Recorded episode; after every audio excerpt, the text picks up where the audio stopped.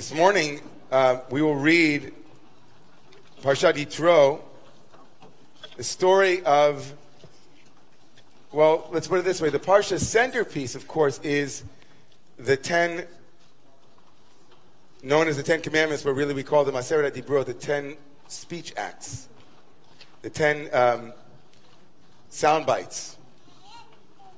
Aseret Dibrot. The centerpiece, which will will be standing for at the end of the reading, the fourth aliyah this morning, the fourth or the added aliyah of the three aliyot that we'll be calling. The centerpiece, of course, is this unique moment of revelation at Mount Sinai. What came to be known as Ma'amad Har Sinai, the standing at Sinai, the Ma'amad, the standing at Sinai.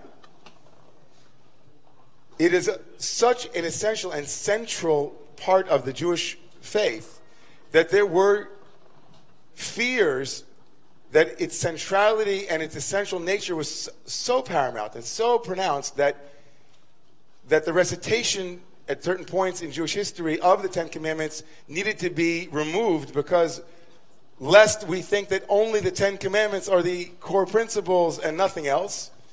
There were those who said only the Ten Commandments, ten utterances.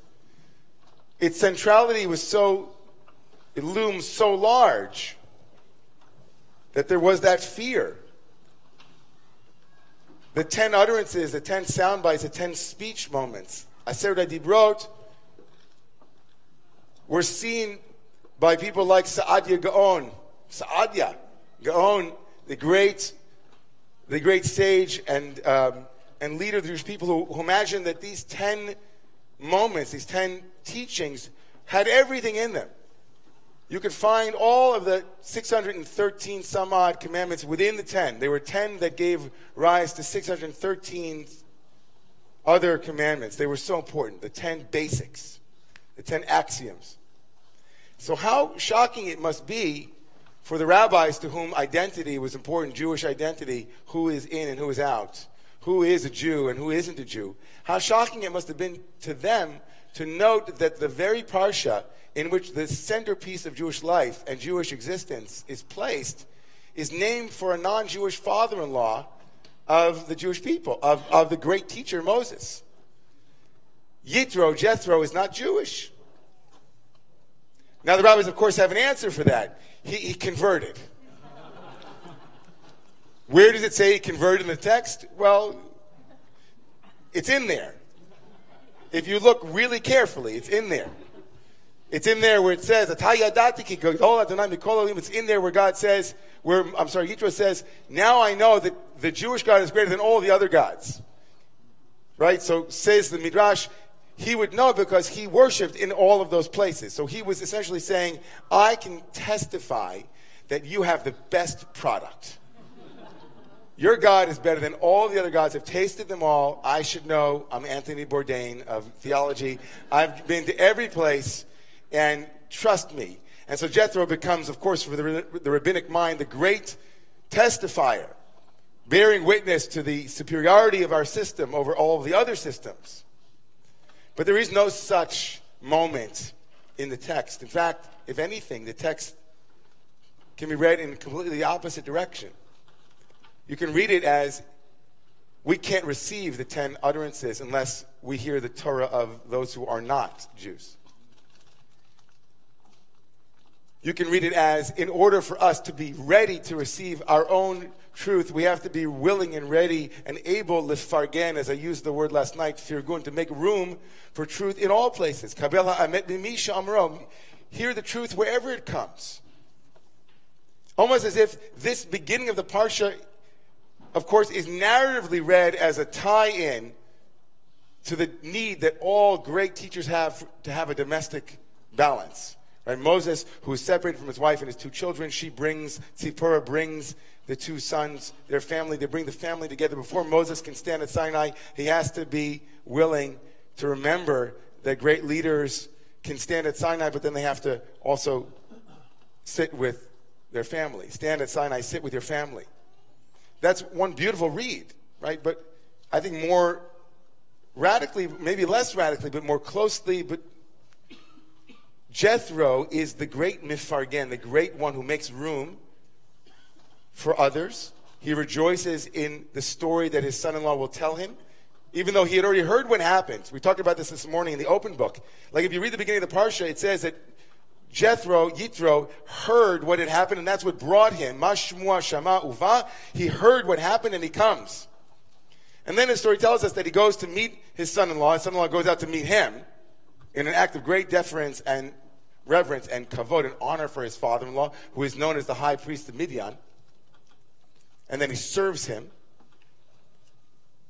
Jethro decides to listen to the story through Moses' eyes. He had already heard it. He's a great mentor, a great father in law. He's a great character. In fact, the rabbis go so far as to say that had it not, that his name, Yitro, he has seven different names. One of them is Yeter, which means additional, extra. The rabbis go so far as to say that the reason his name is extra is because the Torah added an extra portion for his sake. Now, think about that for a moment. We thought about that this morning. I just need to share it with you. That's a radical thing to say. Because the very Parsha named for Jethro, extra man, has within it something that isn't extra at all, but something radically important to Jewish life the Ten Commandments. Were the rabbis saying that had it not been for Jethro, there would not have been a Ten Utterances, a Ten Commandments? Maybe yes, maybe no, but it's powerful to think about it. So Jethro comes along, and as a great mentor for his son in law, models Vayichad Yitro. He's like happy for him. Maybe the whole Torah is modeling, making room for, making room for, that the entire Revelation Parsha is making room for, making room for, making room for the other, making room for that which comes from beyond, making room for. And so Jethro becomes, in a way, I want to say this morning, and I think I've said it in the past, but I want to say it again. I might not have said it in the past. I never remember anything I say. so you'll, you'll remind me, but I want to say this morning that Jethro stands in for the, for the quintessential seeker, but not just the seeker who is always adrift, the seeker who is, has seeking as their calling card and identity. I must be a seeker, right? Not that kind of seeker that is perpetually dissatisfied with what the Buddhists called dukkha, the great, right, the great constriction that says this is never good enough. That's not the seeker that I'm speaking to. I'm speaking to the perpetual learner. Somebody once came to me and said, You know, David, when you start a shul on the Upper West Side, here's, be, be very careful, he said. Because there's, there is a quality, said, of seeking that people lose when they arrive. There's a quality of closing, not being open to, of already knowing it already. I already know what it is. And so then religion becomes a way of confirming their life bias. And what would it be like to leave room to be moved? What would it be like to leave room to be persuaded? What would it be like to leave room to be converted? What would it be like to leave room to not know and to be invited? We enter into the parsha that is the quintessential centerpiece of our tradition, the great revelation at Sinai, where we heard what we should see and saw what we should hear, were things that, you know, that stood for us forever. As a part of who we were, we begin that parsha with a reminder of someone who modeled to us what it was, as the rabbis say, to go into the desert, to leave his prestige, and to find a new way. Rabbi Nathan Lopez Cardozo is a great rabbi that I spoke about in the, in the, open book in Israel. He's an Orthodox rabbi, but he plays in the margins of that. He can do that because he's brilliant and he's, a, he's been around for a while and he's a philosopher and he says radical things. And he wrote a piece this week called Would You Be Converted? And he said Jethro is, right, of course, in the rabbinic mind, the convert. And we like to imagine that moment, right, as Jews, that you came over to our side. We won. It's great for us. Woohoo! Triumphalism at its best.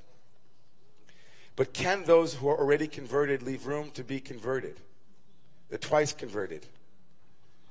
Or do we say, oh, I got it. I know. I've arrived. In that sense, there is an element in Jethro's introduction to the Ten Commandments of destabilizing the stable. We think we're going to get the 10 rules, now we know how to live. But can we model Jethro, who thought he knew how to live and then was willing to learn a new way too?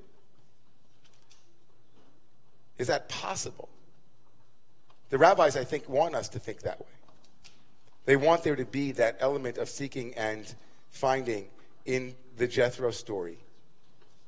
And so this morning's Aliyah, the first Aliyah, which for those who have never been here before, is a group Aliyah, which means if you feel called by anything that I've said, or if you just feel called to stand with Torah this morning, that's also your prerogative. The first Aliyah is very simply an Aliyah to be blessed if you have A, already learned much from other places, other traditions, other paths, other wisdom, and you want to lift that up this morning, honoring our ancestor Jethro. And also to be blessed if you particularly feel called and you need to model more of Jethro in your life. You feel yourself having slid back into a place of complacency, a place of, I already know. I don't need much more. I'm done with my seeking. I've already found what I'm looking for. No need to destabilize my life. I like it just as it is. Not interested in being persuaded to see things in another way or to be open to another way or to find another way, any of that. If that speaks to you this morning, then Jethro is in the house. And, uh, and he's standing here at Torah with us this morning as the great high priest of Midian who taught our teacher Moses the great mysteries of his tradition before imparting them to us. And he says, Come forward for my Parsha this morning the one that was added in my name. Come add your name to that as well. So please come forward for the first Aliyah. Vaishma Yitro.